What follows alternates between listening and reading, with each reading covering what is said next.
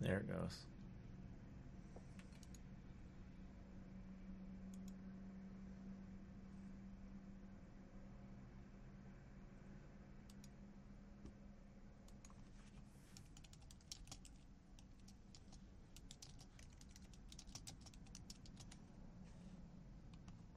I have no idea what this stupid stuff.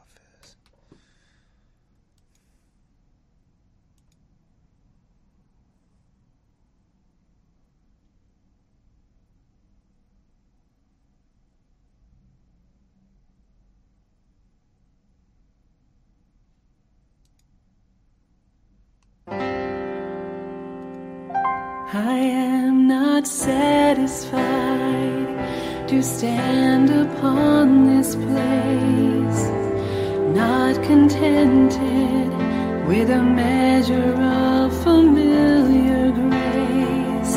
I want to.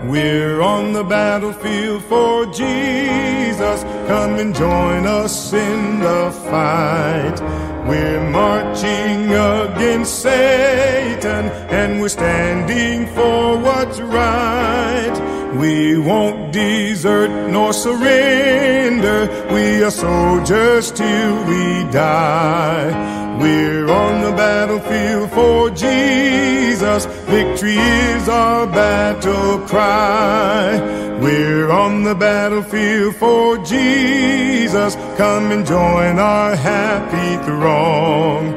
We're blood washed, born again believers, and we sing a joyful song. King Jesus is our mighty captain, and it's him we shall obey. We're on the battlefield for Jesus, winning souls for Christ today. Jesus, my Savior forever. He sought me and bought me with his redeeming blood. He loved me ere I knew him, and all my love is due him. He plunged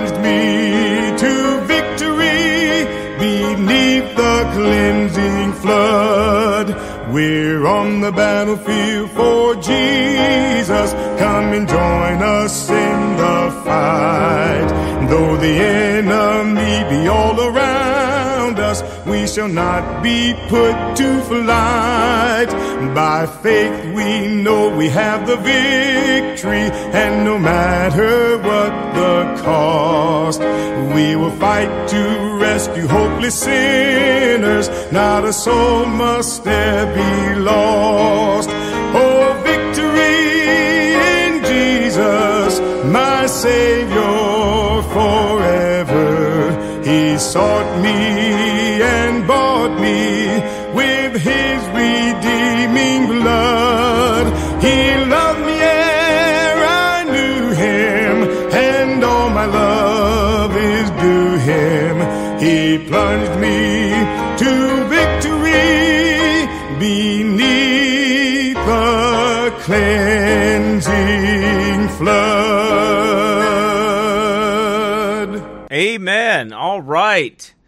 Good afternoon. I am running a little bit behind schedule here. I like to usually start about 145 with some hymns and give you about 15 minutes of hymns. I did give you 15 minutes here, but it, it was after 2 o'clock because I just have been very busy. Praise the Lord. That's a good thing when you're busy doing the Lord's work, and and uh, it's been busy.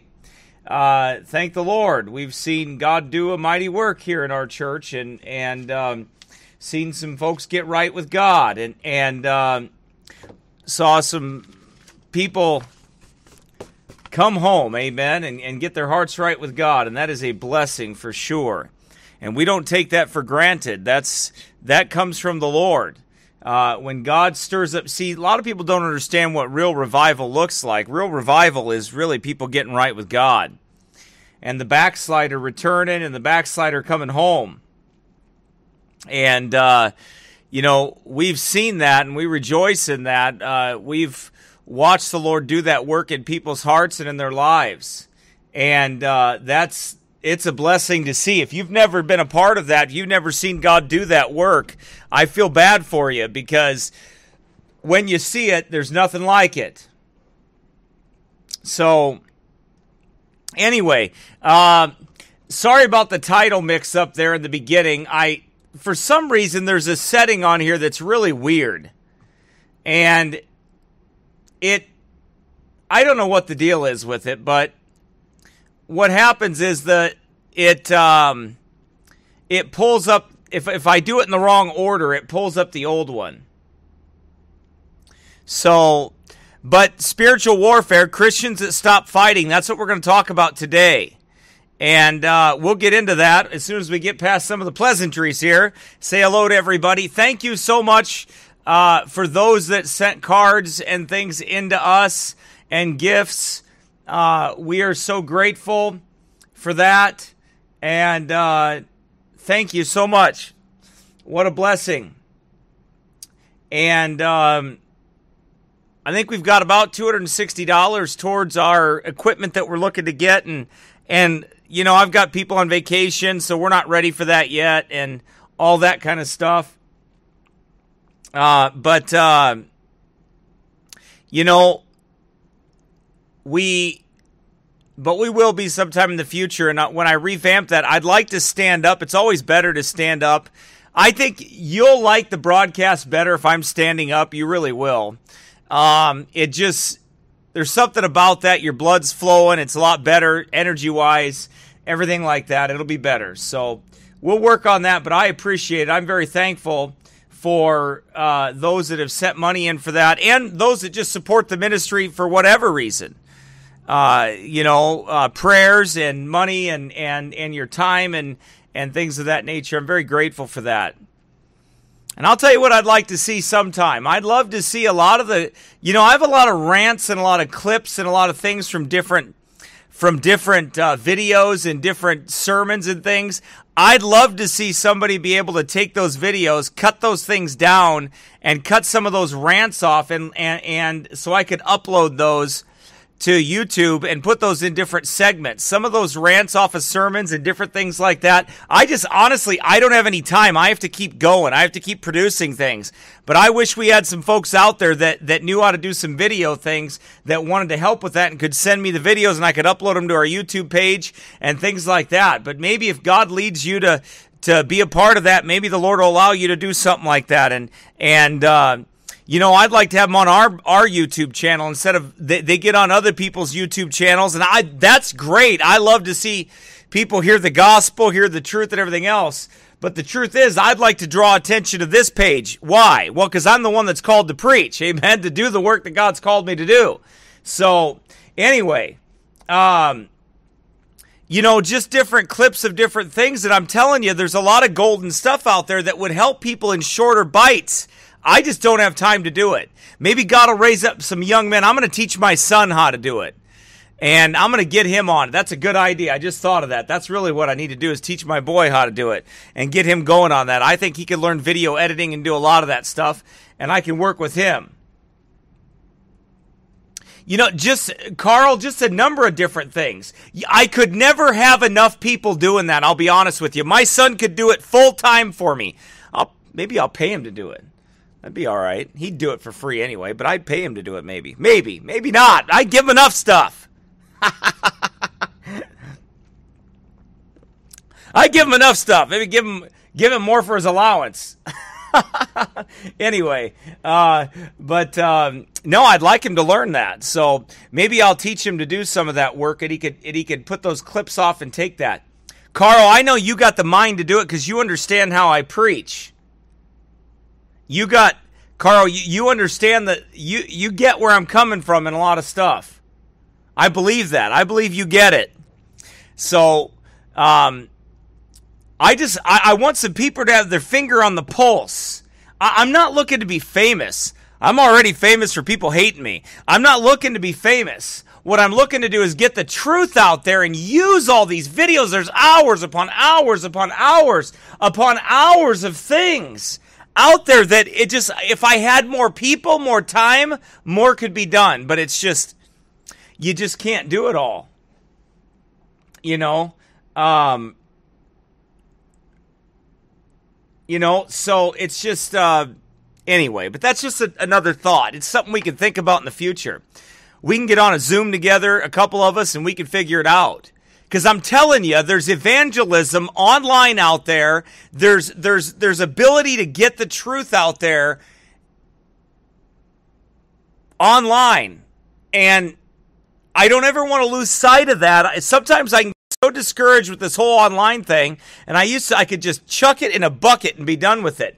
But you know what? God's taught me to just persevere through it, put it in its right perspective. My main focus is the Lord's church. My main focus is preaching. You know, my main focus is this ministry, this church, and then out of it flows the other things. But some of you are out there and there may be some opportunities for you to do some more. I don't know. I'm just thinking off the cuff. But I don't think it's very far off the cuff. I think it's something that could be done to help others, to get the truth out there. You know, I'd like to teach my son, but the truth is, some of you might have hours of time where you can't do service for the Lord like you'd want to. You don't have a church near you. Well, maybe God will help you. You know, you you, you put it, put some of those things together, send it to me, and I'll upload it to our YouTube page. So, I'm telling you, why not? Why not? There's enough devils on YouTube spitting vile puke out there, not getting the truth out there to people, but telling them straight up lies so they go to hell. You know, might as well use it for God's glory. I don't know. Something to brainstorm, Carl. Maybe you and I will get in touch about it. We'll talk about it. But uh, I, I want to do more with it. I'll be honest with you. Because there's a lot there that can be done. You know, meanwhile, while I work with people here doing some things, Brother Nate Gross, I, I got your card in the mail. Praise the Lord, brother. Appreciate the Lord laying us on your heart. And um, I appreciate that.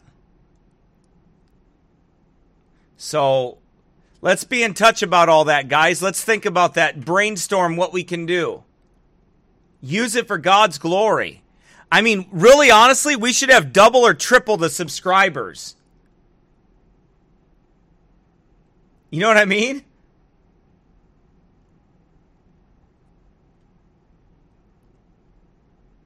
We should have double or triple the subscribers. And I'm telling you, I'm not trying to get all spooky on you, but you better know that I believe that YouTube is censoring me. I absolutely believe YouTube censors me.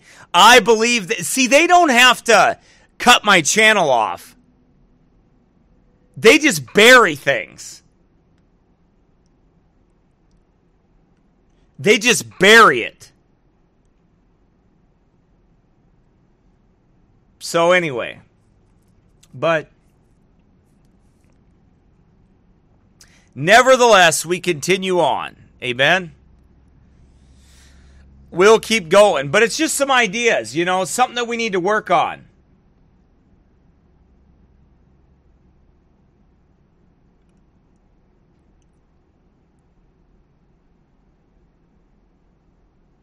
So, but but it's something that we should do because I'm telling you, those little bitty video five minute rants of things are what lead people into getting into sermons, lead people into getting in the truth.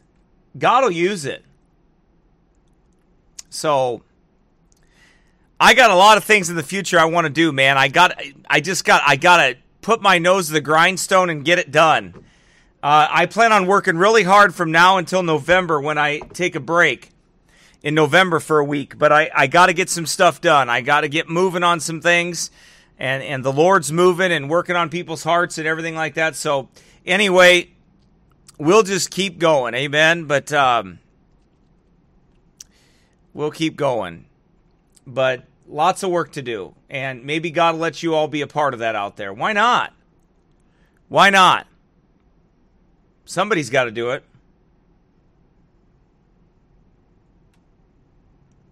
You know, somebody's got to be a part of it. So, anyway, now we're going to talk about Numbers chapter 32. We're going to get into it here. Numbers chapter 32. We're going to do a Bible study today on spiritual warfare.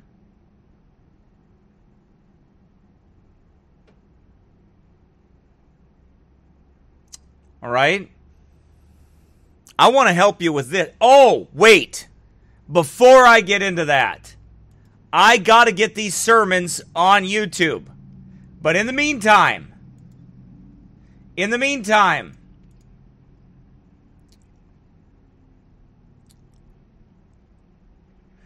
we just uploaded two sermons onto Sermon Audio.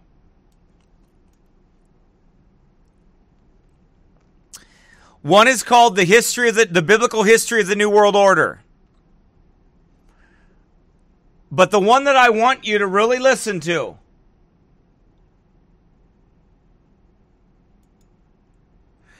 read this blog and listen to this sermon called The Offended Servant's Heart. Please listen to this sermon, The Offended Servant's Heart.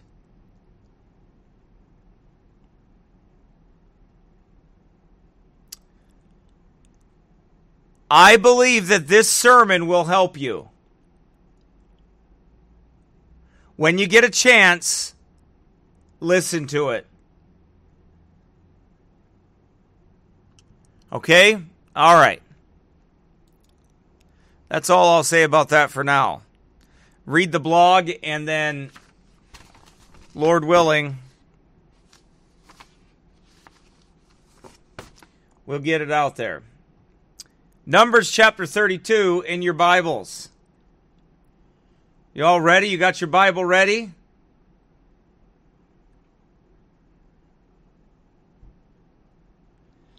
Got your Bible ready in hand? Okay.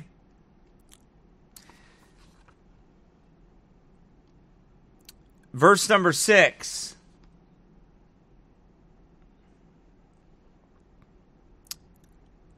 And Moses said unto the children of Gad and to the children of Reuben, Shall your brethren go to war? And shall you sit here?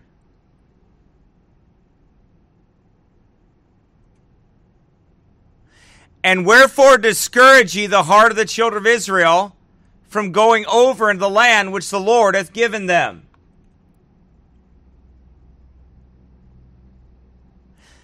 The question that was Moses asked them was this Shall your brethren go to war? And shall ye sit here?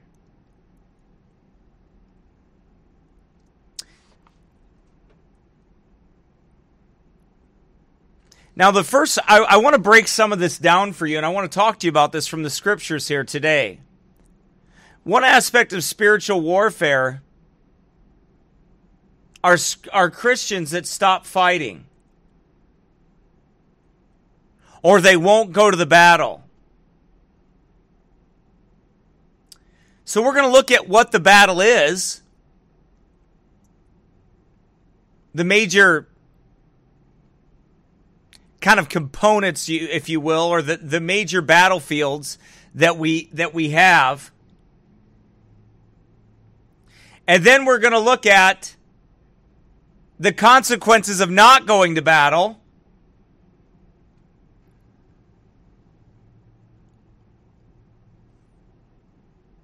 And what happens when Christians don't battle? They don't war. They stop fighting.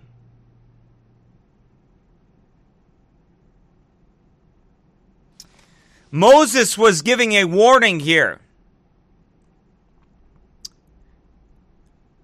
Now, let me say this to you. Number one, all must be part of the battle. If you are saved by the grace of God, then you've been drafted into war. You are part of the Christian battle.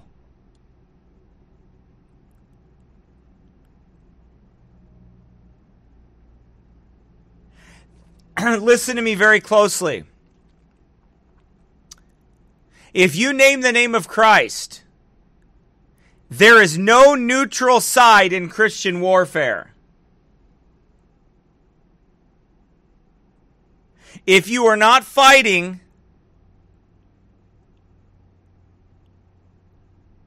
you're being pummeled. You're sitting on the sidelines. And you can't do that as a Christian. God's never going to let you get away with that.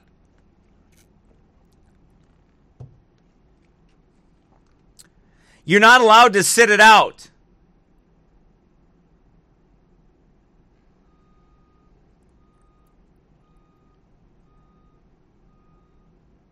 You have no right to sit there. You have no right to stop fighting. You have no right to sit in sin.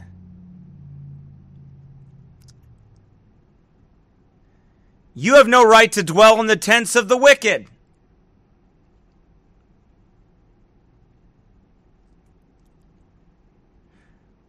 We are servants. Moreover, we are sons.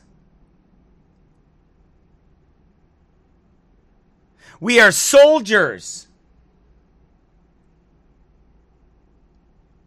We are servants. We are sons fighting for our Father's name and for our Father's estate. Under our Father's banner.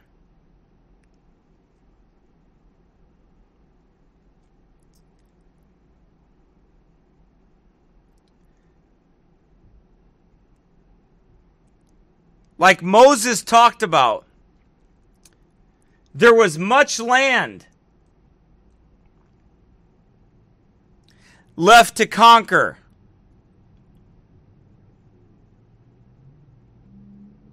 There were many enemies to conquer.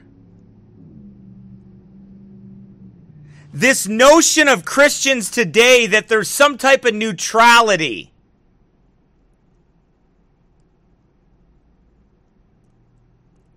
That they could kind of be spiritual, conscientious objectors.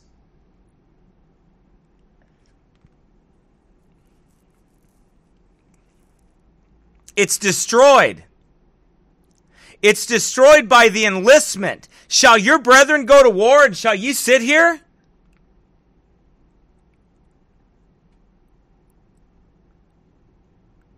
Militant Christianity. Not by the sword or the gun, but by the sword of the Spirit, which is the Word of God. The weapons of our warfare are spiritual, not carnal.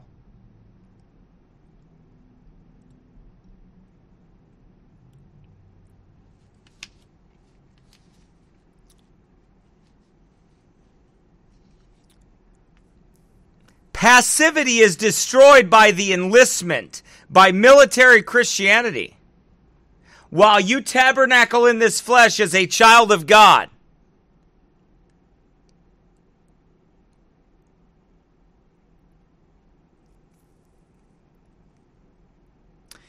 If you name the name of Christ, you have a captain.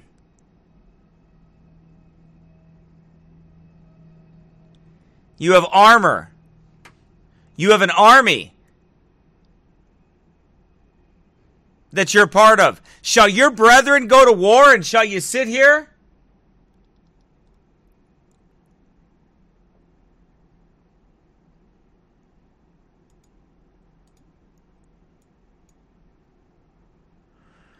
We've got armor. We've talked about that. Finally, my brethren, be strong in the Lord and the power of his might. That's how you put the armor on, by the power of his might. Put on the whole armor of God that you may be able to stand against the wiles of the devil. That word for is the same as because. We wrestle not against flesh and blood, but against principalities, against powers, against the rulers of the darkness of this world, against spiritual wickedness in high places. Wherefore, take unto you the whole armor of God, that you may be able to, withstand in the evil day, and having done all, to stand. Stand therefore, having your loins girt about with truth, and having on the breastplate of righteousness, and your feet shod with the preparation of the gospel of peace.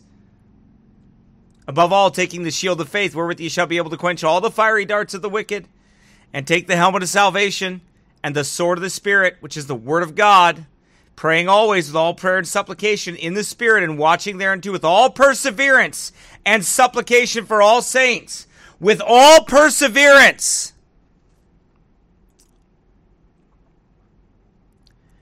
Means persistence in anything undertaken. Perseverance.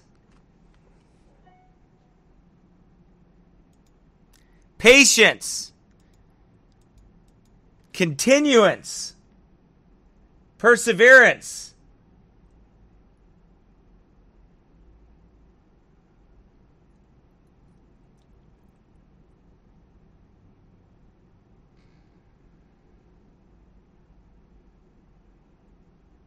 right?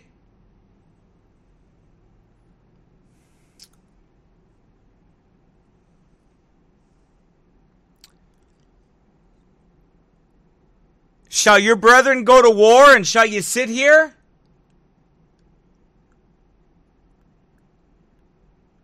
Let me tell you something.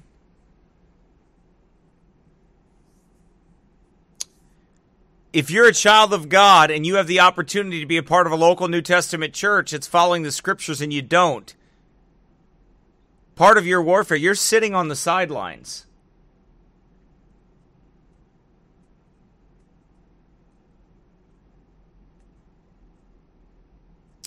Ephesians chapter 6.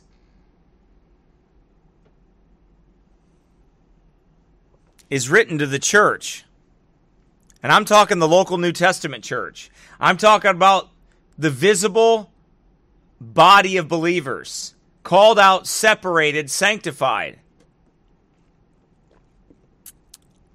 That's the battle. That's where God wants you to be. Walking in the fear of the Lord.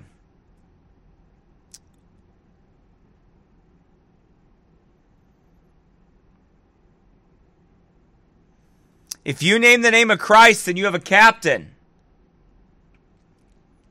You have armor. You have an army. You have a war to fight.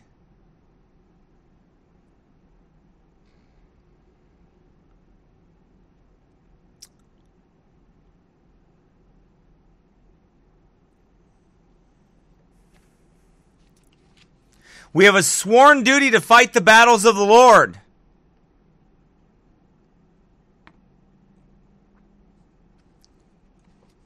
But let's look at who the enemies are in this warfare first.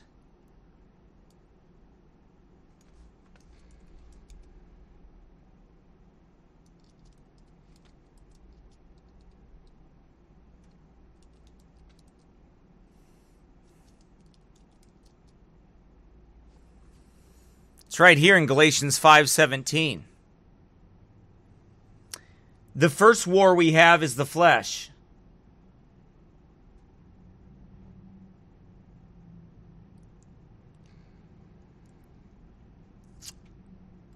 That's the first war that you have.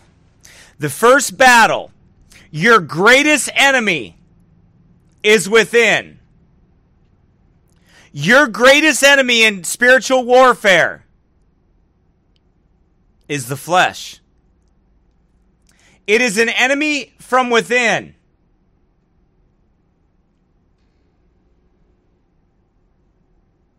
That's your greatest enemy.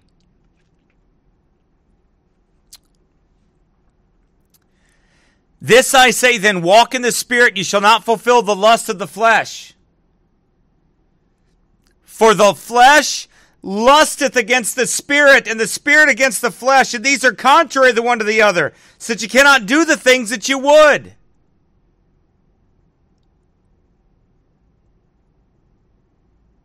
It's the flesh.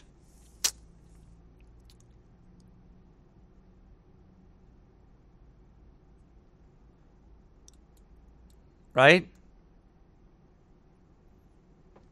The flesh.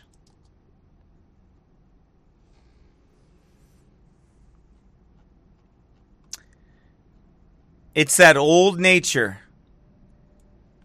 right? It's that sin nature.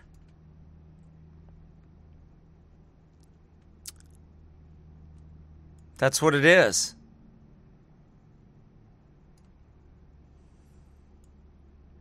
That's where the war is.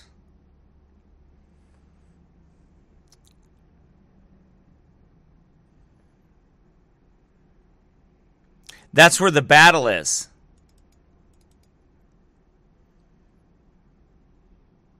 That's where the real war is.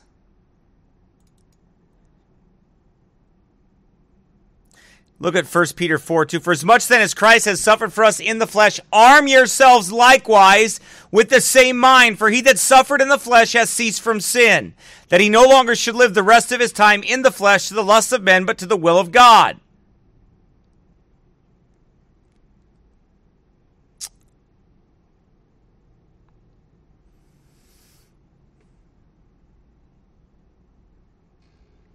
There's a battle.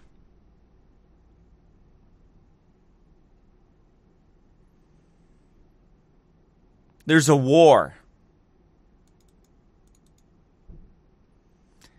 Among whom also we had our conversation in times past in the lust of our flesh. See, this is the battle right here. And you at the quickened who were dead in trespasses and sins, wherein in times past you walked according to the course of this world, according to the prince of the power of the air, the spirit that now worketh in the children of disobedience, among whom also we all had our conversation times past in the lust of our flesh, fulfilling the desires of the flesh and of the mind, and were by nature the children of wrath, even as others. By nature we are the children of wrath. by the old man.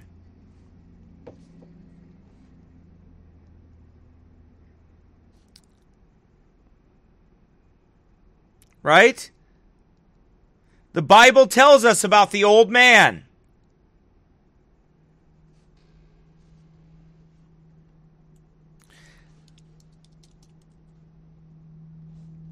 Bible talks about putting off.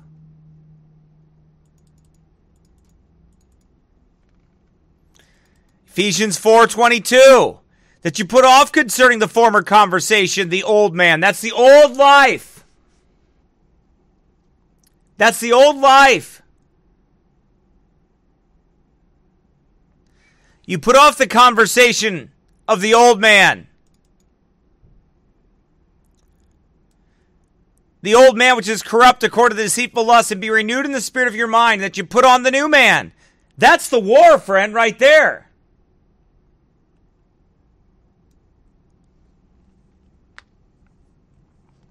That's the war you're in.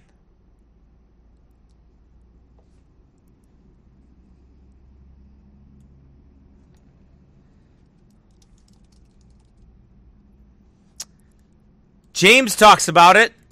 James 4 1 from, from whence come wars and fightings among you? Come they not hence even of your lust that war in your members?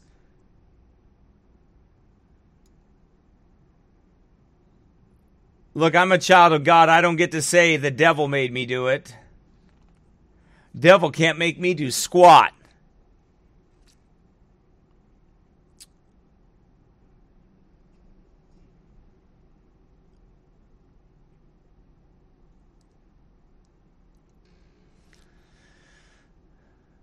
But it's the war that rages in your members. The real battle every day is in the mirror.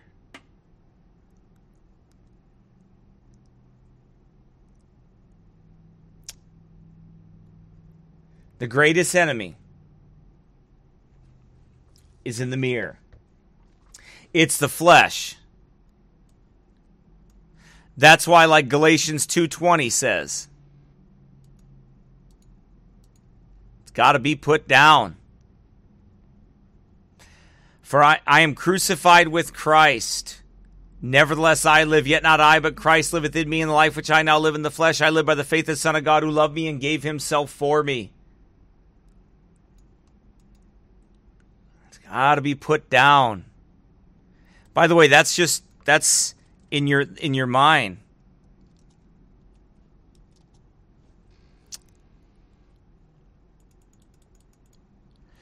Casting down imaginations and every high thing that exalteth itself against the knowledge of God, and bringing into captivity every thought to the obedience of Christ. See, that's a war. Look at that. For though we walk in the flesh, we do not war after the flesh.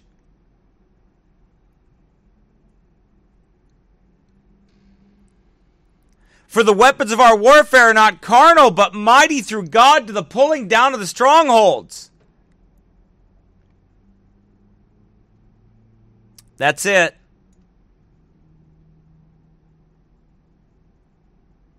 It's a war in our members. The first war. If you stop fighting, it can get ugly.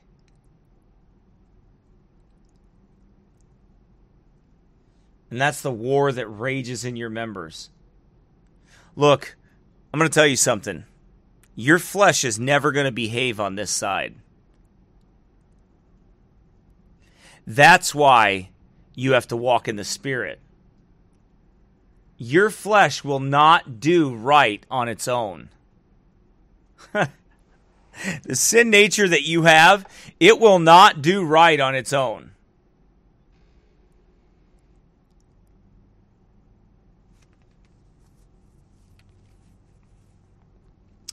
You've got to understand that.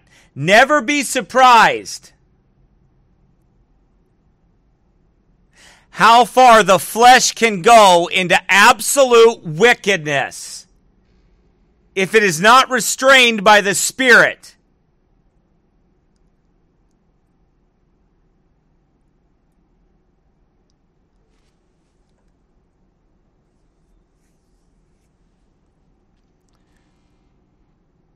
Says we do not war after the flesh because it's not a carnal warfare. I can't beat my flesh into submission. I can't smack my flesh into, into not lusting. I can't take my privy mem- members and beat them in order not to lust after something. I don't need to cut off my privy members. I don't need to do those things. I'm being blunt with you because I'm trying to explain to you that the lust of the flesh is never fought after the flesh. There is no physical answer for it. If you turned a man in a eunuch, he would use his elbows to be a pervert. Do you understand that? Do you get what I'm saying?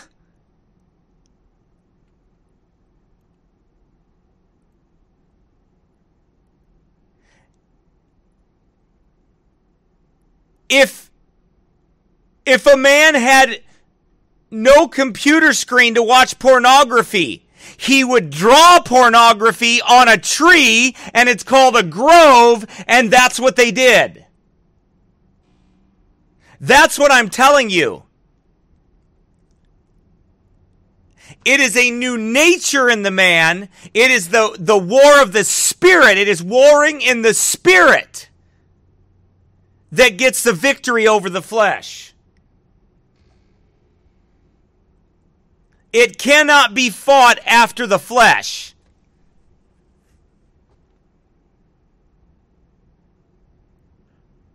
Look how many Roman Catholics thought it was right to never get married. And what did they end up doing? Fornicating with nuns and molesting children.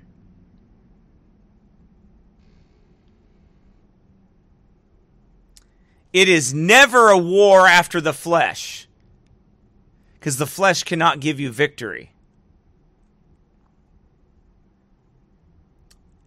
You could take all obstacles away. You could live on an island with no other people. And if your nature has not been supernat, if you have not been given a new nature supernaturally by salvation in Jesus Christ, you'll find a way to be a pervert on an island all alone by yourself.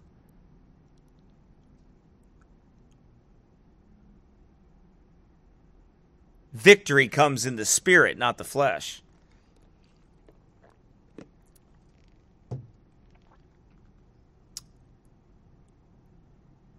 I'll give you another example of that. Doesn't even have to be something like fornication or pedophilia or any of these other things the Catholics or anybody else is guilty of. It can be anything. Anger. Somebody can walk around on eggshells for you. Somebody can can do whatever, absolutely whatever you want all the time. But if you have a temper problem, it won't matter because the problem is not without. The problem is within. Look.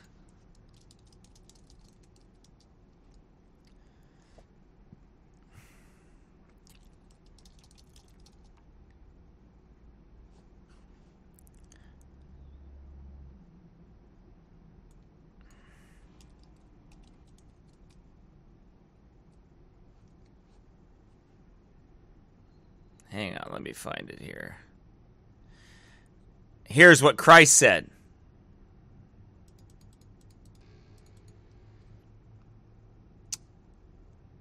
And Jesus said, Are ye also yet without understanding? Do you not understand that whatsoever entereth in at the mouth goeth into the belly and is cast out in the drought? But those things which proceed out of the mouth come forth from the heart, and they defile the man. For out of the heart proceedeth evil thoughts, murders, adulteries, fornications, thefts, false witnesses, blasphemies. These things are which defile a man, but to be to eat with wa- unwashed hands defileth not a man. It's in the heart, friend.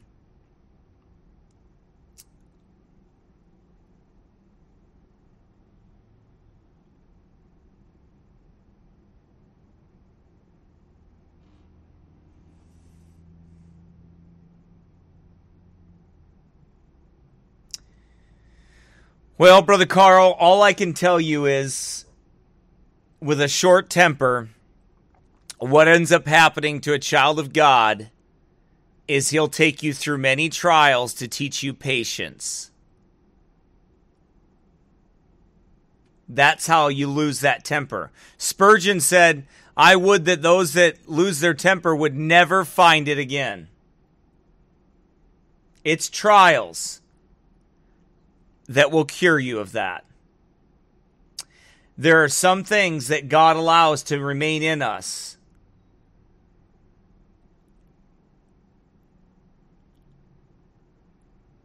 He'll work it out of you. You keep trusting God. There's a lot of things that God has dealt with me about over the years. Things that maturity and life the Lord used to teach me some very difficult lessons, very humiliating and humbling lessons.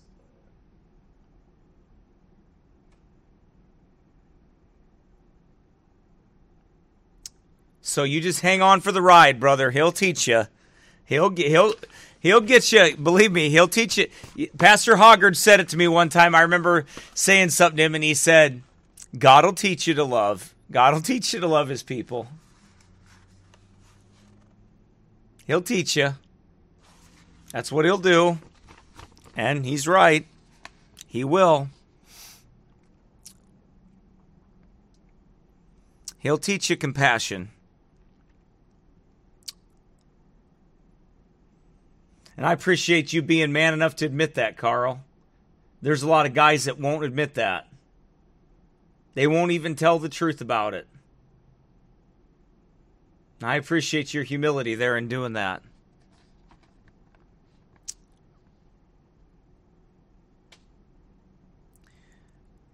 We've got that battle with the flesh. That war between the flesh and the spirit. And you know, we're never allowed to give into that. We never allowed to have an excuse for our sin. For our impatience or our shortness with others or anything like that. We have to always recognize that as sin.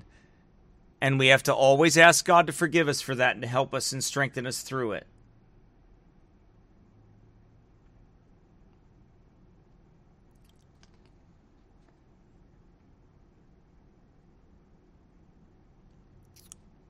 Amen. We're never allowed to roll over and let sin reign in our mortal bodies. Because the Bible says to us, man, I hope we get through all this, man. That's what happens when you do a live broadcast, right? Start talking about things.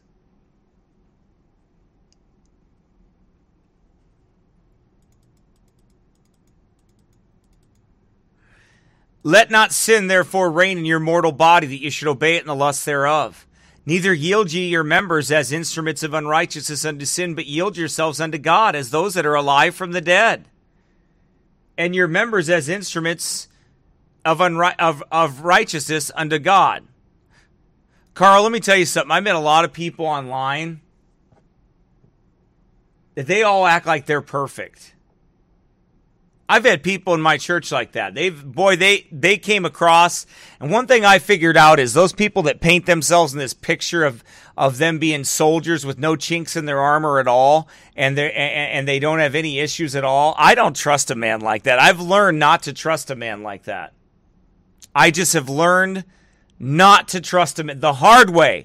After pulling the knife out of my fifth rib a few times, I've learned not to trust men like that.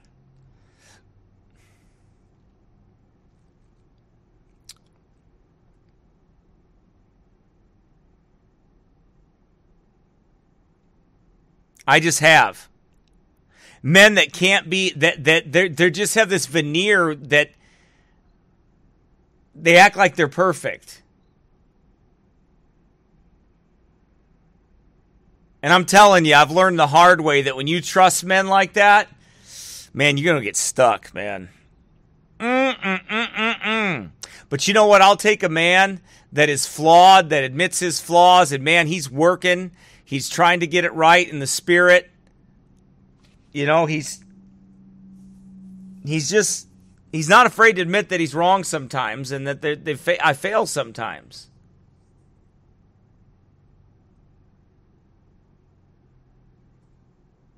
You know, and I'm telling you, those men, I'll go to the, the to the gates of hell with them to try to help them through anything they need help with. I really will.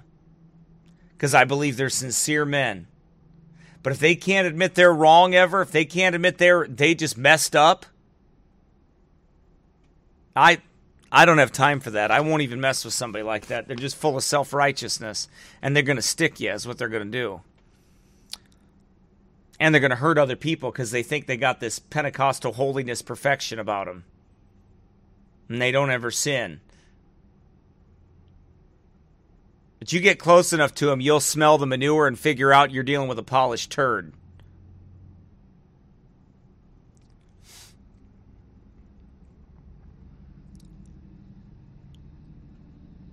All right, so that's the flesh, first of all. We're never allowed to obey the lust thereof.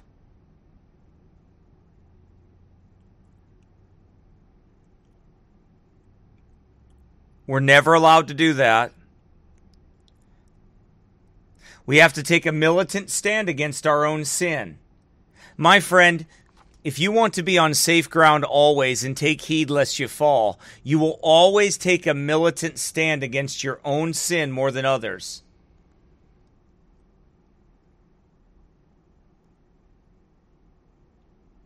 Amen, Brother Mike. Good to see you on here. Hope you're doing well.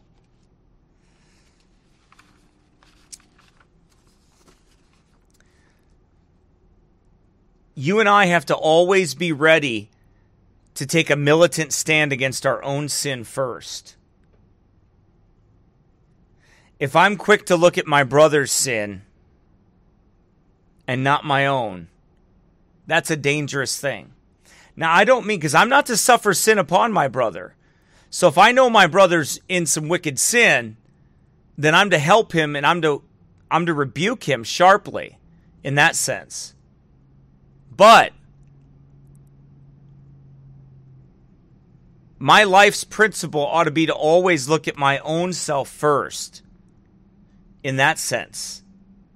Examine my own self. Look at my own heart and my own life.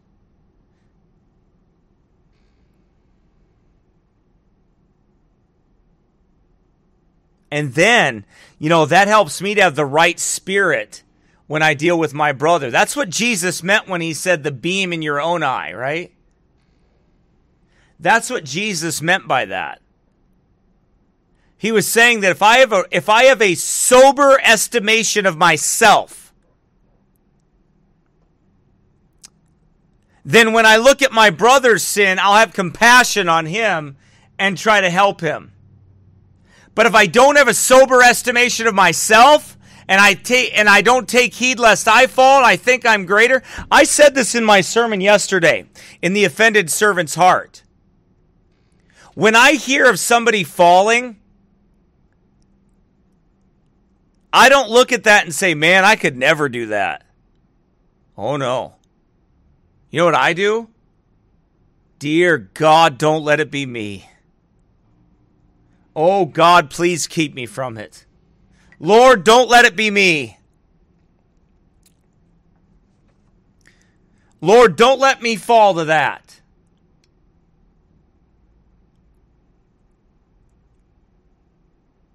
That's the type of battle that we're in. I'll tell you what, I know some people that would rather fight somebody else's sin than their own sin.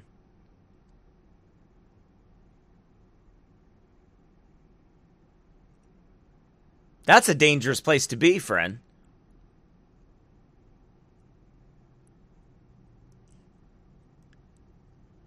In a marriage,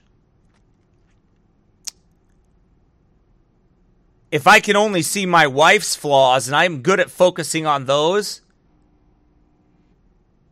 but I don't ever focus on my own,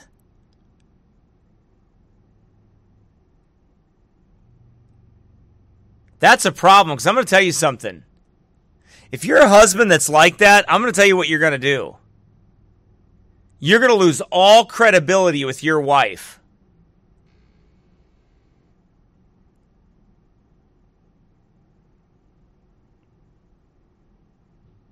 You're just going to lose all credibility with your wife.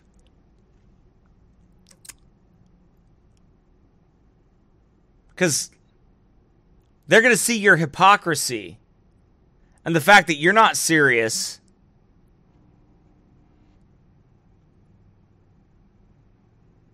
And you're sitting there harping on her for everything.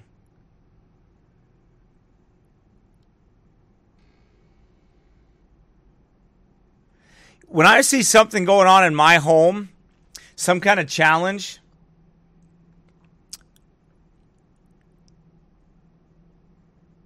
when my heart is right, what I do is I say, okay, how can I help fix this? And I take charge of it.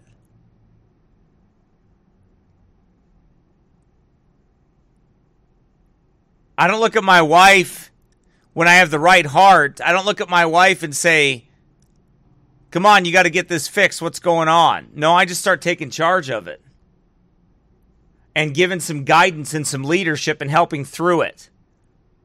That's called being a man, and that's called also putting things put putting it on myself.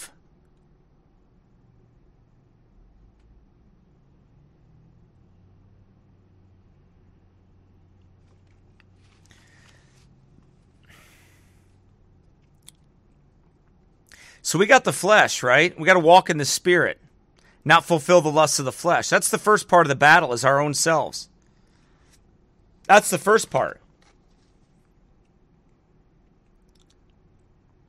You know, when I do any type of counseling with anybody, I've learned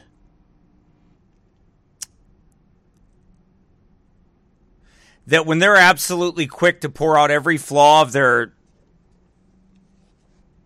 spouse, they never got a bad thing to say about themselves, though.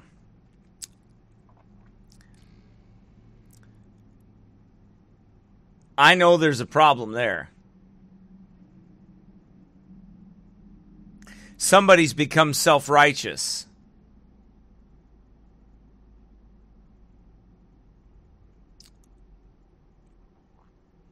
That's what's happened. Along the way, they've been pricked and bruised and battered.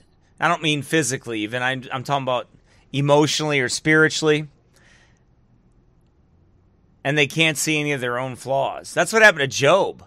Job got to the point that he became kind of self righteous, and God had to rebuke him because there wasn't a man alive that could. But see, God knew Job's heart, God knew who Job was.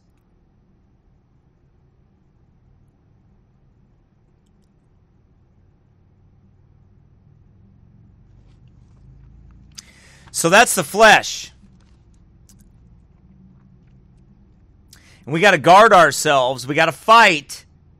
You can't stop fighting the flesh. It's a battle daily. How do I do that? I deny myself.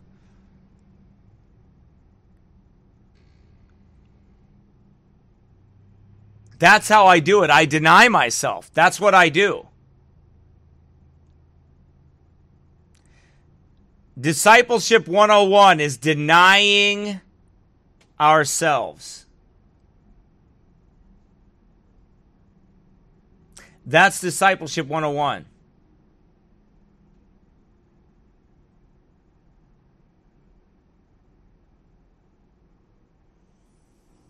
Right?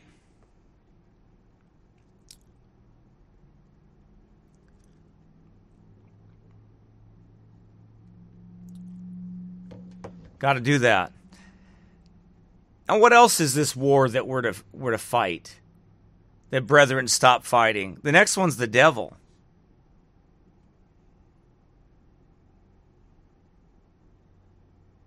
There's the flesh and there's the devil. See,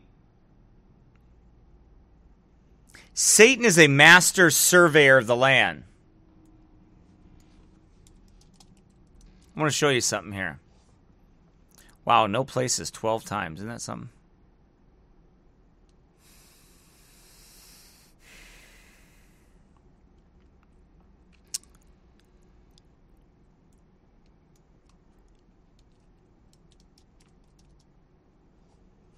See, I can't think of that verse I'm looking for.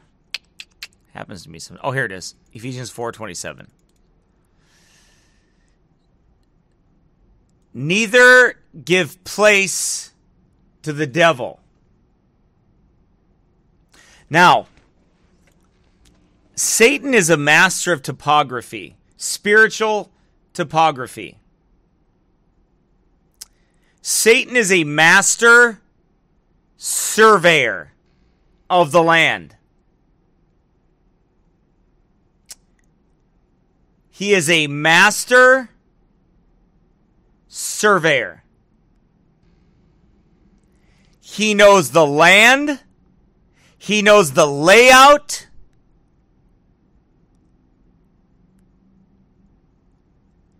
His kingdom understands it very well. We wrestle not against flesh and blood. There is a constant spiritual battle going on.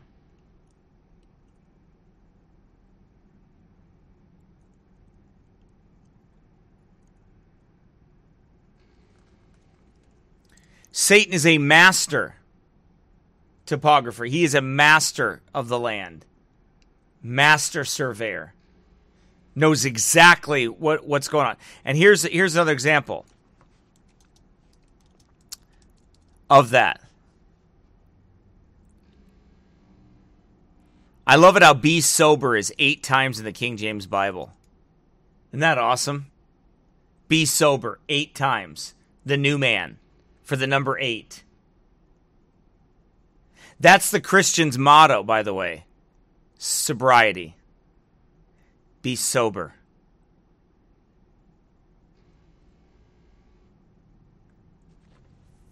You can't stop fighting Satan and his kingdom. You cannot if you expect to have victory. The only way to lose is to stop fighting Satan.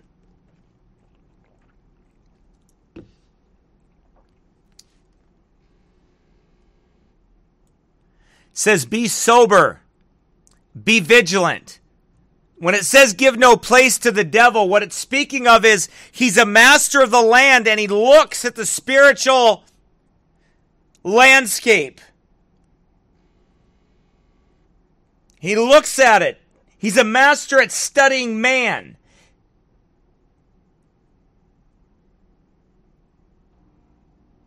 So he looks at it.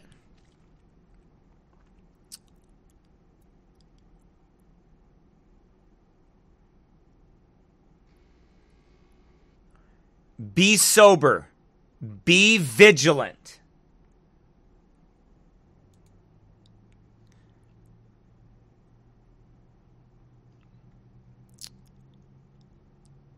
It's having the right temperament. Serious, solemn, grave.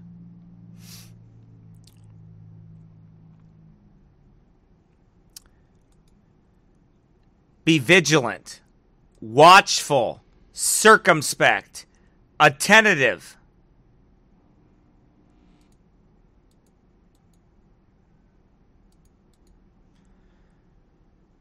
Attentive to discover and avoid danger.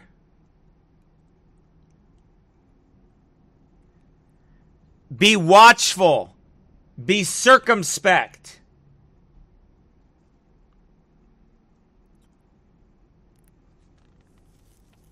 Because your adversary, enemy, opponent, our foe, our enemy, our adversary, your adversary, the devil. Now, here is the Apostle Peter.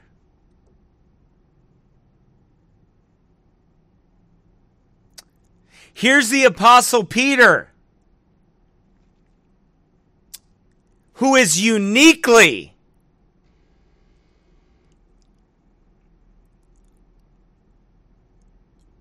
he is uniquely equipped to give you these instructions by the Spirit of God. And why is that? Because Peter knows there were times in his Christian life that he was not sober. What were those times?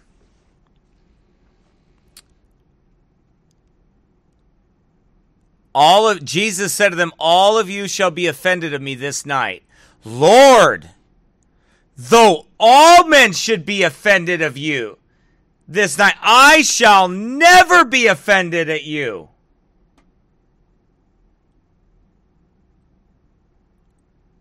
I don't know about these losers, Lord, but not me.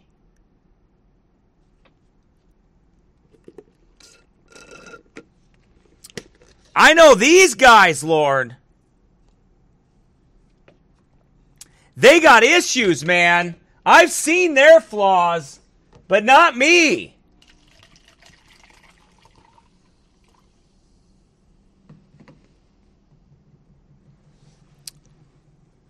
Right?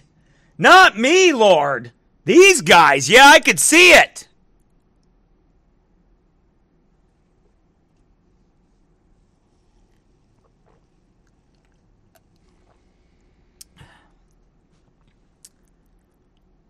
Said be sober be vigilant. Because there were times that peter thought he was way ahead of the game.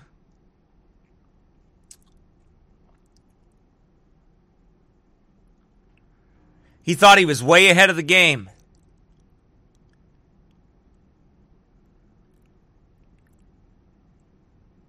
Oh he said be sober.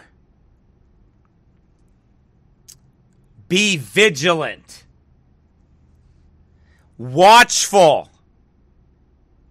Like if you were if you were out in a field you had to be vigilant and awake because there's a lion in the midst. That's what he's talking about. Be sober. Be vigilant because your adversary the devil as a roaring lion walketh about, seeking whom he may devour.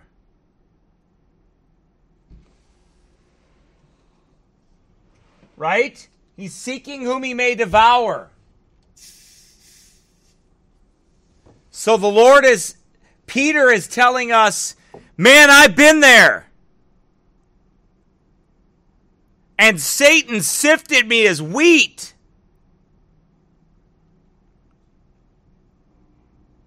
Be sober.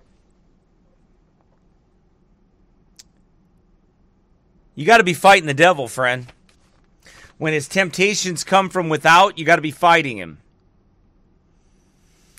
You got to be militant against sta- against Satan. You got to give him no place. Why? Because Satan he stalks the saints.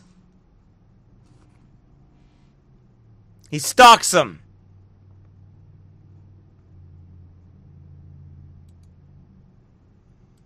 It's what he does. It's how he works. It's how he operates.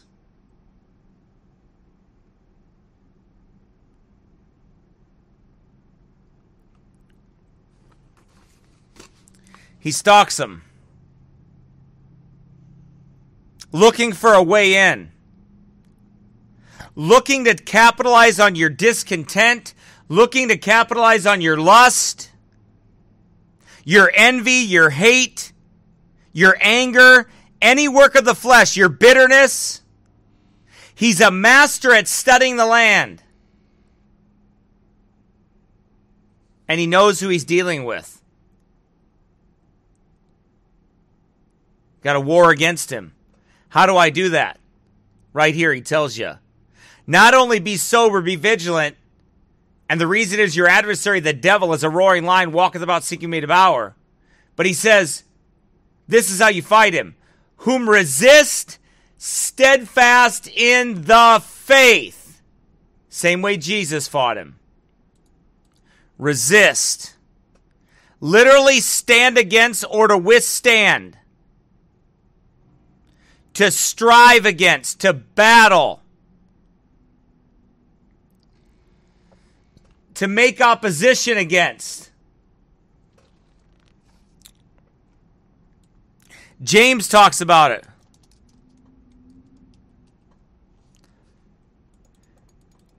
Here is the way to fight Satan. Submit yourselves, therefore, to God.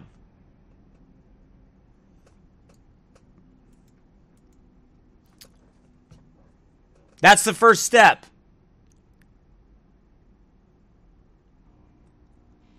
If you're not in complete submission to God,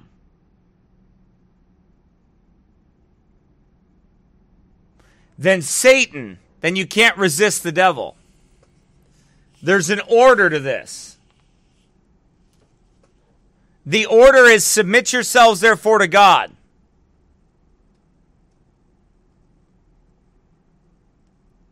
Resist the devil.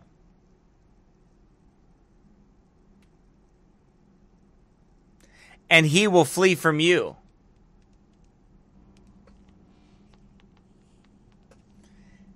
Satan will flee from you.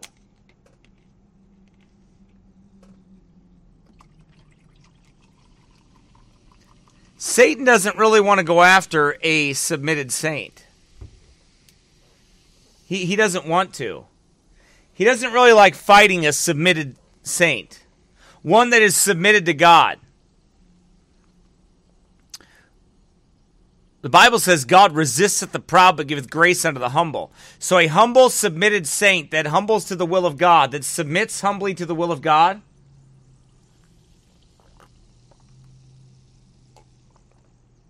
Satan doesn't want to mess with him. Satan likes going after the saints that are double minded man, unstable in all their ways. That's who he really goes after. Oh, he attacks God's men, God's uh, and women, God, God's people that are that are walking in the spirit. But if there's any kind of double mindedness in him, that's who he goes after. That's who he stays on.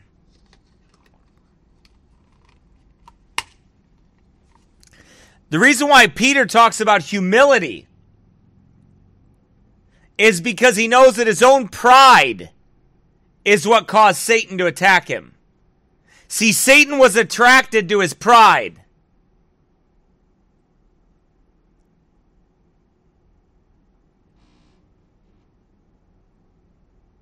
There's a difference in humility. There's a difference in boldness and humility. I humble myself in the sight of the Lord. Do you see this? I confess all my sins, everything in my heart, all of my motives, all of my fears, all of my doubts, all of my lust of the flesh, lust of the eyes, and pride of life. All those things I confess before God in my prayer closet. I humble myself and I'm broken so that I can be bold before men. That's the difference.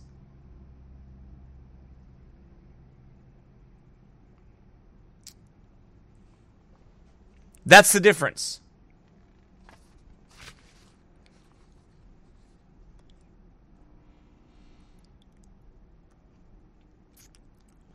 Satan is always stalking the saints, though. We're told to resist the devil. Submit yourselves, therefore, to God, resist the devil, and he will flee from you. Draw nigh to God, and he'll draw nigh to you. Cleanse your hands, you sinners, and purify your hearts, you double minded. Be afflicted and mourn and weep. Let your laughter be turned to mourning and your joy to heaviness.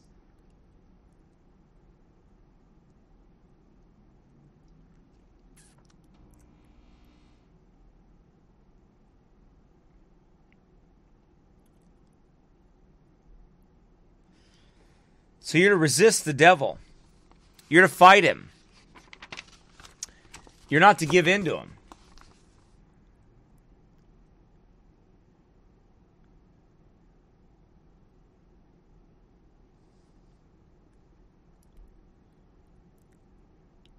Shall you stop fighting sin and the devil?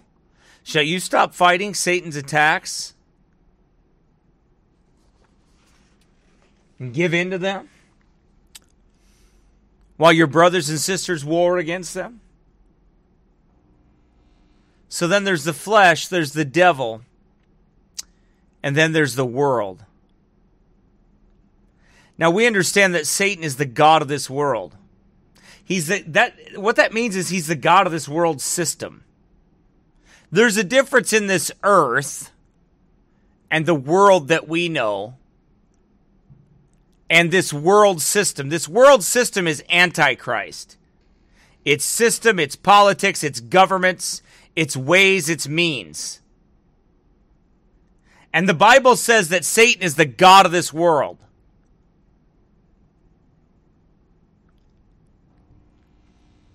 And the Bible speaks of the spirit of Antichrist in this world.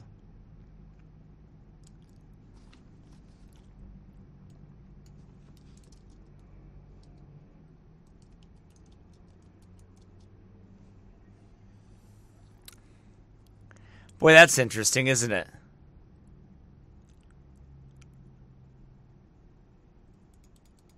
Look what it says here.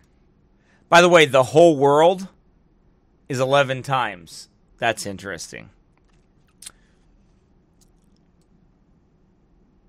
And we know that we are of God, and the whole world lieth in wickedness.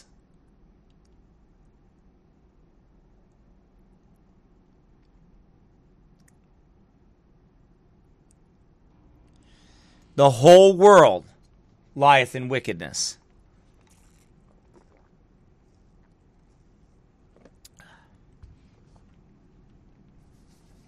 So this world is ran by that spirit of Antichrist. Little children, keep yourselves from idols.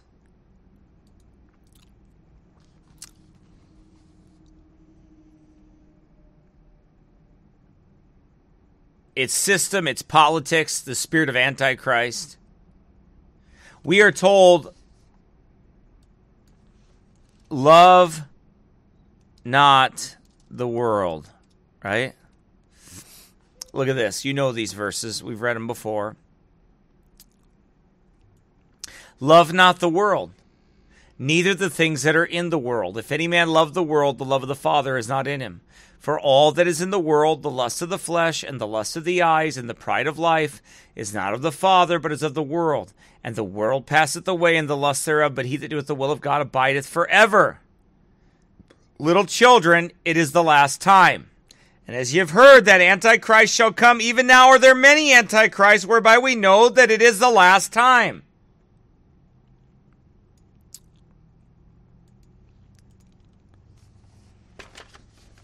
We're not to love the world system. We're not to love the way the world operates. And its lying, and its cheating, and its stealing, and its thievery.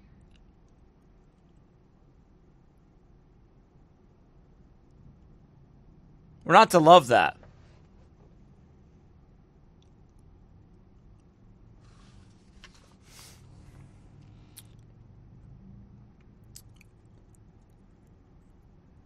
Paul said that he was dead to the world and the world was dead to him. That's this world system, the way they operate. You don't get to operate like the world. You don't get to just end your marriage. You don't get to just walk out on your responsibilities. You don't get to just not be a father or a grandfather, or you don't get to just do the things that you want to do. You're not your own. You're bought and paid for with a price.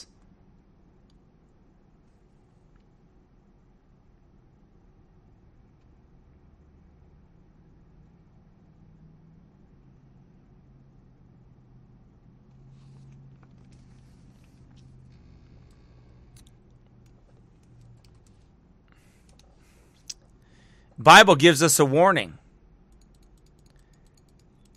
2 Timothy 4:10 For Demas hath forsaken me, having loved this present world.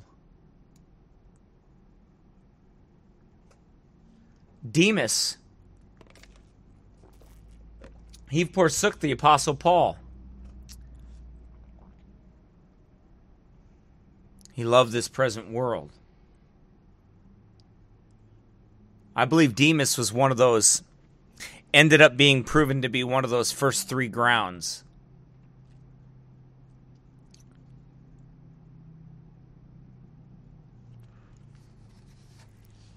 That he went out from us because he was not of us.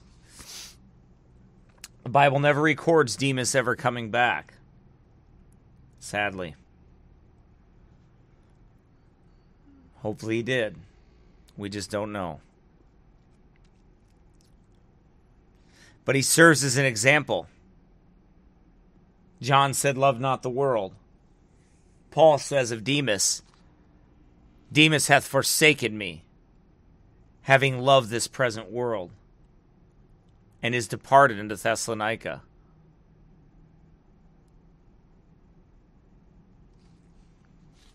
He departed.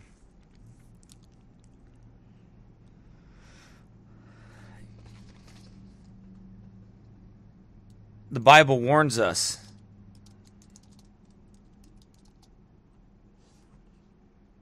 Second Timothy 2 4.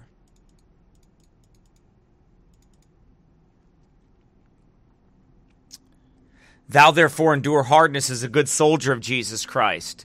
No man that warreth entangleth himself with the affairs of this life, that he may please him who hath chosen him to be a soldier.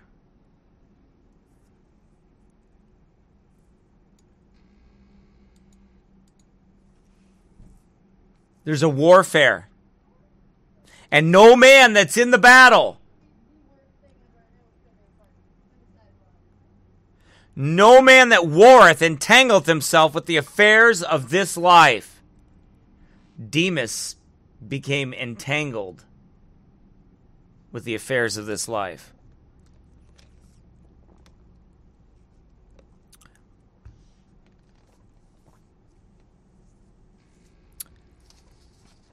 See, this world opposeth itself itself and exalteth itself above all that is called God or that is worshipped.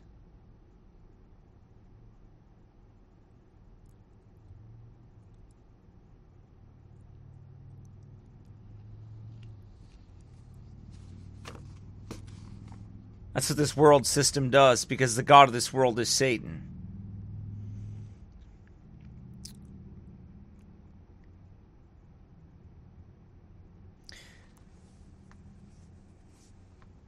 So, like the question was asked in the beginning, right?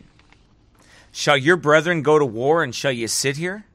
What happens if that if that's the case? If we stop fighting, what happens? I'm going to show you what the Bible says about that. Number 1, we're going to go back to Numbers 32 here.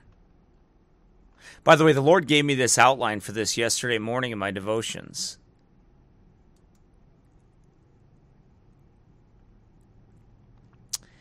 Number one, here's what happens if we do that. Wherefore, or why would you discourage their hearts? And wherefore discourage ye the heart of the children of Israel from going over into the land which the Lord hath given them? When men stop fighting, when other Christians and, and, and men and women of Christ stop fighting, it discourages their brethren. When men that were enlisted in the fight sit and don't fight, it discourages the other fighters.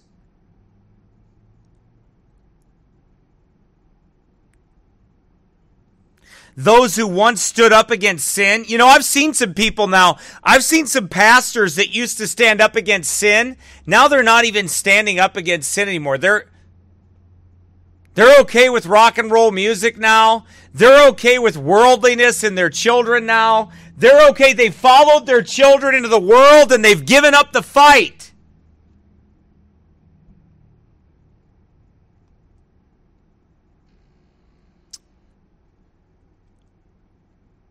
If I had my eyes on them, I'd be very discouraged. But God has taught me through many painful things to keep my eyes on Him. But you know what? It causes others confusion, bewilderment.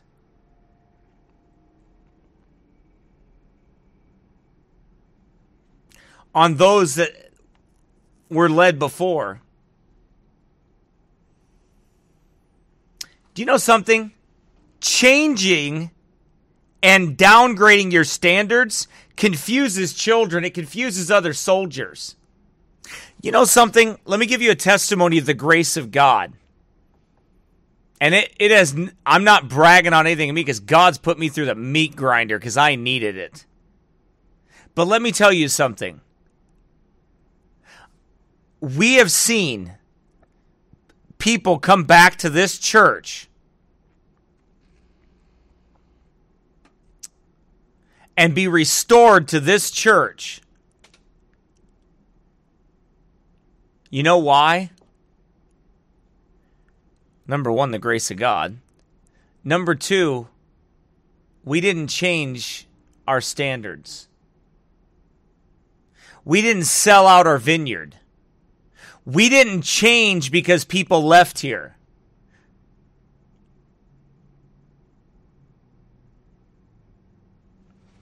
We didn't give in to worldliness to try to attract people. We didn't drop our standards. We've seen some young people come back. We've seen some people come back and get right with God.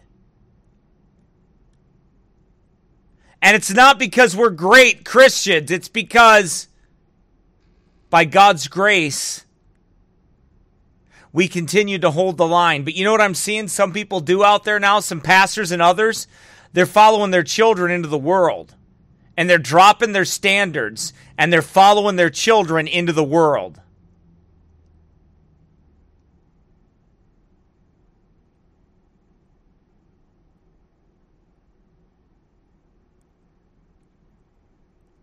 That's what they're doing. Well, if you follow your children in the world, I have a question for you. When they do want to get right with God, how are they going to come back? What are they going to have to come back to?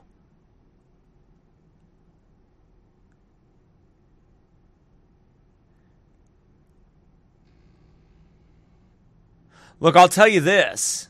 If my children, and God forbid that they would, but if my children walk away and they get into sin and they become prodigals, by God's grace, I want to be doing the same thing I've always done since I began. Since the Lord saved me.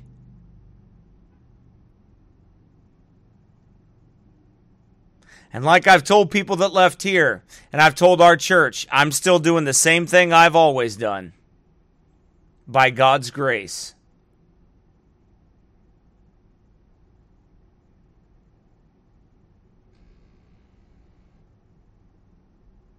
I want them to know that, you know what? I didn't change. God may have humbled me and brought me through many things, but I still follow the old fashioned way. I still follow the faith once delivered unto the saints.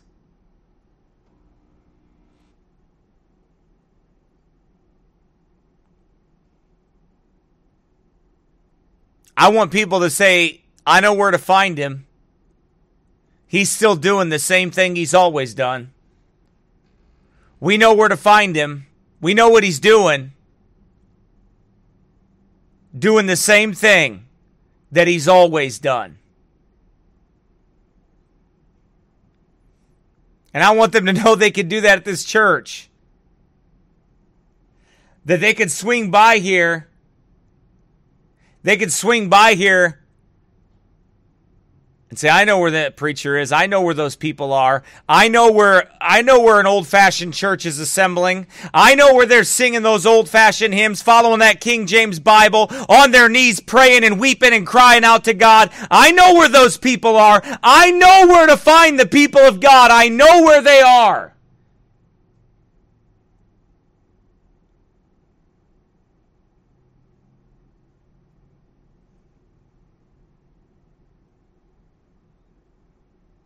Just like the prodigal knew where to go home, he knew where home was.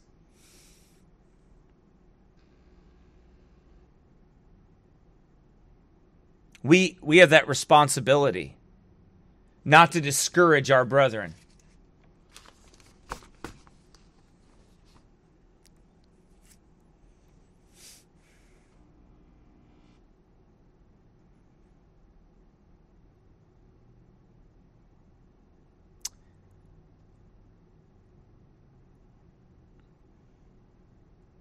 It's sad when you see God's people stop fighting and give in and yoke themselves up to a citizen of that country.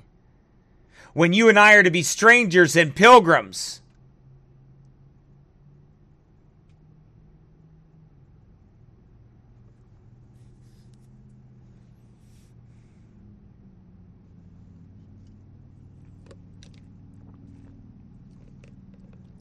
That's who we're supposed to be.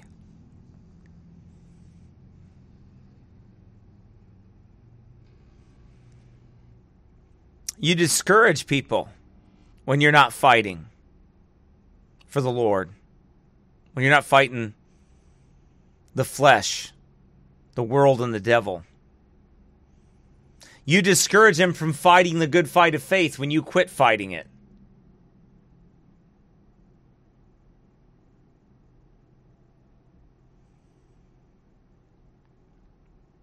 When you give up and you sit out the battle and you parlay with the enemy.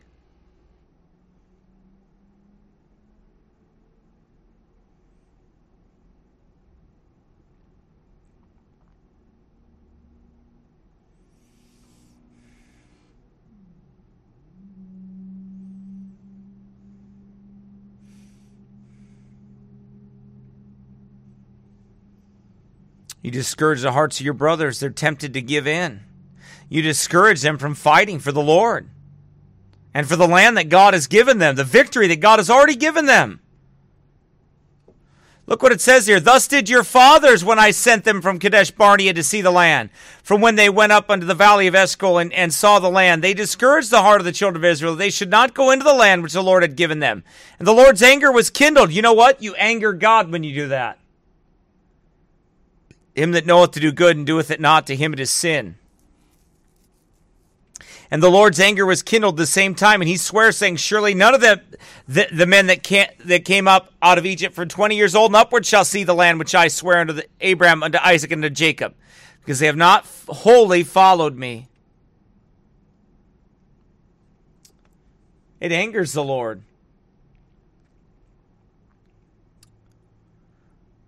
When God's people give in and stop fighting, when they sit it out on the sidelines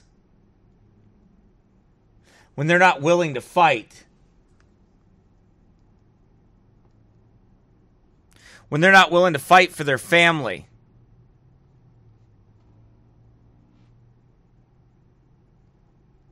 Not willing to fight for their children, not willing to fight for their own walk with God. They just give in, give up.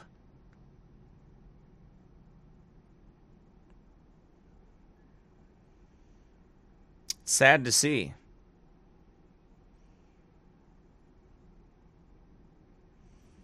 Very sad to see. God says it angers him. Why does it anger God? Because you know better, that's why. Shall your brethren go to war and shall you sit here? You're not an island unto yourself. What you do affects others. When we sit and don't war, we cause others to question, to stumble, to get discouraged, to get confused. to get weary in the battle. Shall your brethren go to war and shall you sit here? Christians who do not go to war discourage others from doing it. They anger the Lord. They rob themselves of a blessing. They do not wholly follow the Lord. Partial obedience is disobedience. God said He made those disobedient, passive soldiers that wouldn't war. And He made them wander in the wilderness for 40 years until all that generation that had done evil in the sight of the Lord was consumed.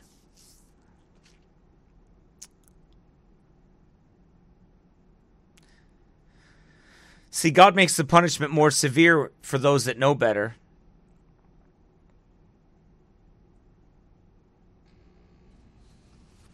There's a war, right? It ought to be fought.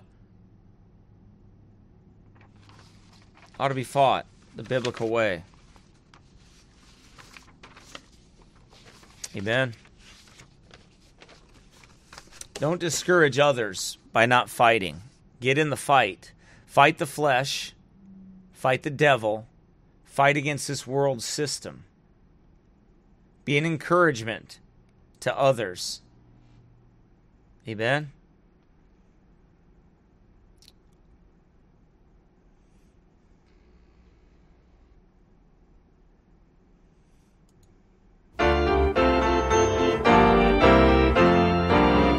We are often tossed and driven on the restless sea of time. Somber skies and howling tempest oft succeed a bright sunshine. In that land of perfect day, when the mist have rolled away, we will understand it better by and by. By and by, when the morning comes, when all the saints of God are gathered home, we will tell the story of how we've overcome, and we'll understand it better by and by. We are often destitute of the things that life demands want of food and want of shelter, thirsty hills and barren lands. We are trusting in the Lord, and according to His word, we will understand it better by and by. Oh, by and by, when the morning comes, when all the saints of God are gathered home, we will tell the story of how we've overcome, and we'll understand it better by and by. Trials dark on every hand, and we cannot understand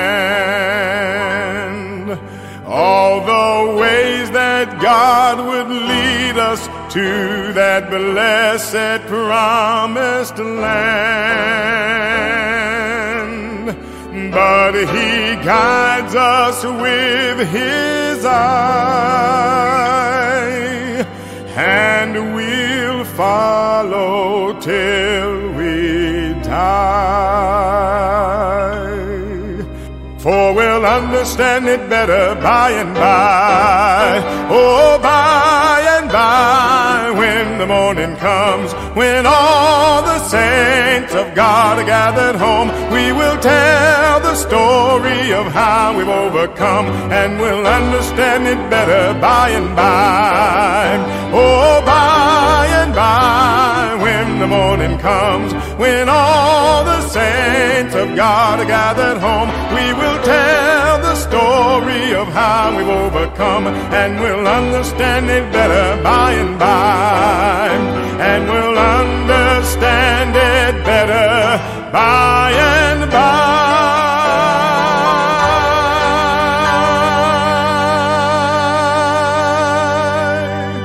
Amen. We'll understand it better by and by. Someday we'll understand these things a lot better. I, I can attest to that. As years go by, you start to understand why the Lord allows things to happen. And, uh, you know, the, the Lord teaches you some things. God has been very good to us. That's right, Anna. He sure has been. And uh, we've learned a lot of good lessons along the way. And, you know, we're we're starting to see why God allowed us to go through such dark valleys and dark times. We needed them. We needed them. And um, anyway, if anybody's on there, there's about 60 people on here or so. If you want to say hi before we go, I'll play another song here. If you want to say hi, if you're listening in, if it's been a blessing to you or a help to you, uh, I'd like to hear from you. You can always email me at pastorcooley at iCloud.com and, uh, and all that good stuff. Let me play another song here. And uh, let's, uh, but anyway, if you want to say hi real quick, I, uh, we'd love to hear from you. Steal away, steal away, steal away to Jesus. Steal away, steal away home. I ain't got long to stay here. Steal away, steal away,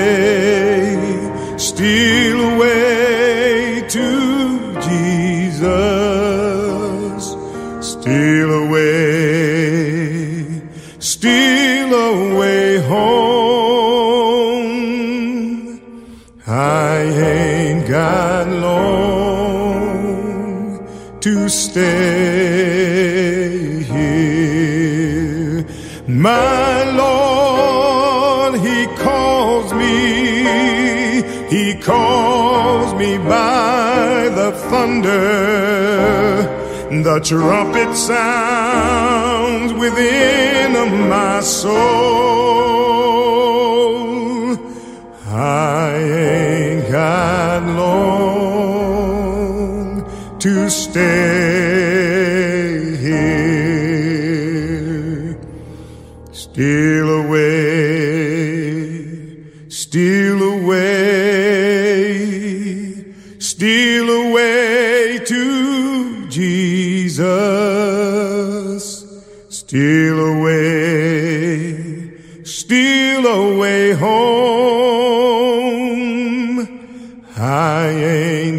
got long to stay here. Steal away, steal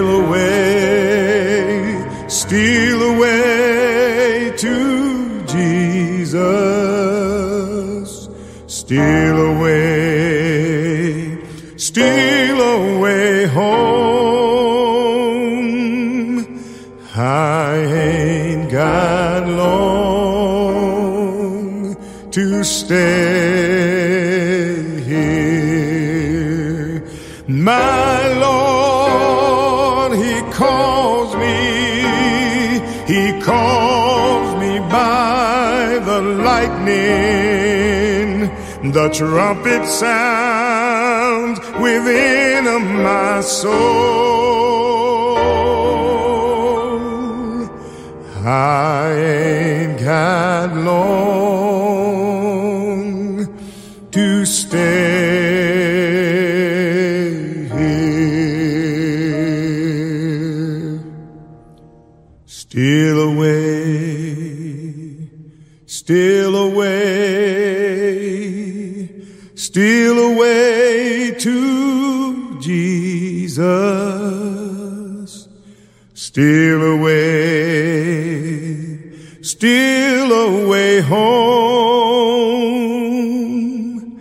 I ain't got long to stay here.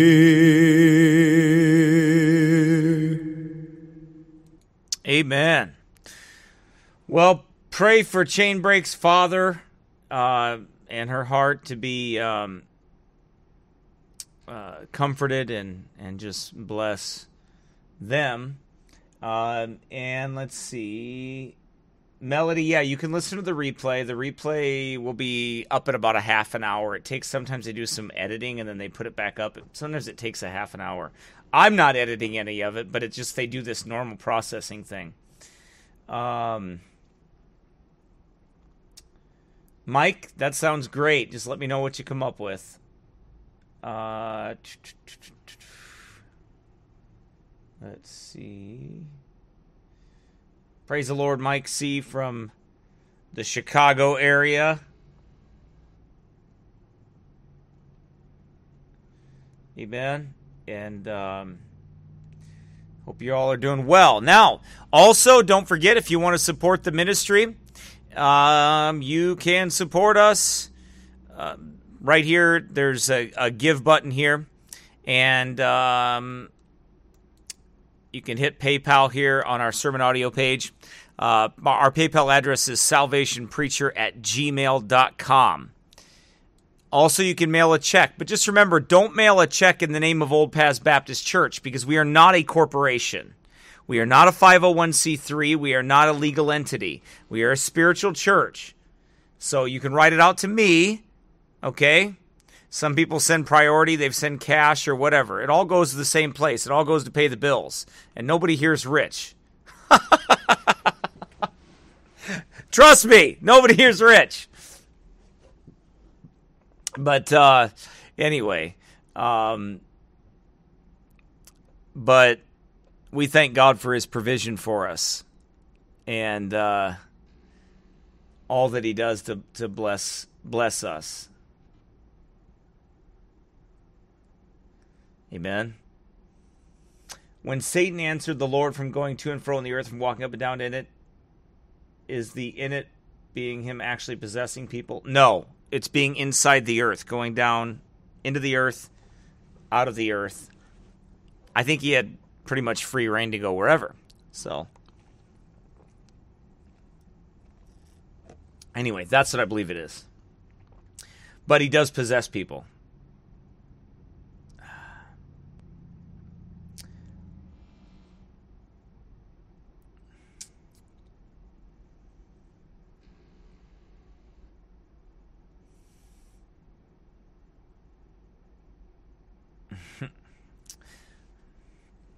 Anyway, so praise the Lord. And oh, Wednesday, I got to take my Jeep in the afternoon. I need to take my Jeep. I've got to take it about an hour away from here. I'm getting it undercoated for the winter. It's never seen a Minnesota winter, so there's no rust on it. And I want to keep it that way. So I've got to have it undercoated. And so I got to drive it about an hour away, drop it off to a place, then pick it up the next day. So I may need to do the broadcast on Wednesday from 1 to 3 to make sure I have enough time. So I may do it 1 p.m. Central to 3 p.m. Central on Wednesday. Also, Friday's broadcast is going to be from 10 a.m. to noon.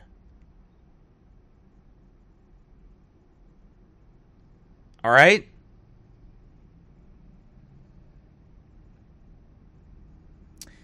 So it will be Wednesday 1 1 p.m. to 3 p.m. Central Time. It'll be an hour earlier. And then Fridays will be from 10 a.m. to noon. So it'll be an hour early on Friday, too, because I've got to take somebody to the airport. So I got to leave early to help them. So, again, so just remember each of the next two broadcasts will be one hour earlier than they normally are. And that's the best I can do to keep going and keep keep doing the broadcast and everything is to have it a little bit earlier uh, this week. Just got a lot of things going on. So, anyway, um, just pray for us and and uh, that that the Lord allows us to get everything done and all that good stuff. But uh, that's the way it'll be.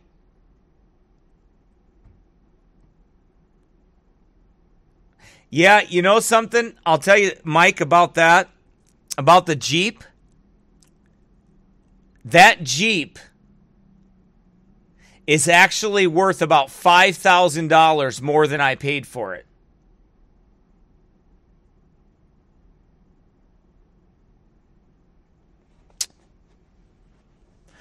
Yep.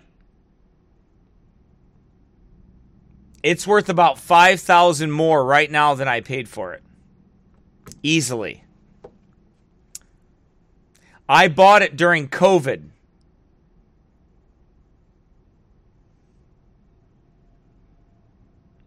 And during COVID, there was like this window where nothing was moving. And this guy I bought it off of, he had to get it sold. And I actually prayed that the Lord would give me something that somebody that just wanted to sell one and get rid of it. And I'm telling you what, within the next two hours, God answered that prayer because I went online and I found somebody in Oklahoma.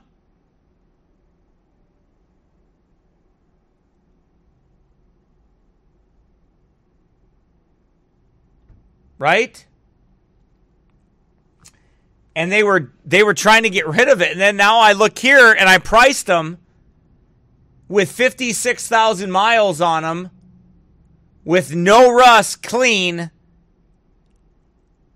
and they're worth 5 or 6,000 more. That's the Lord. That's God's blessing.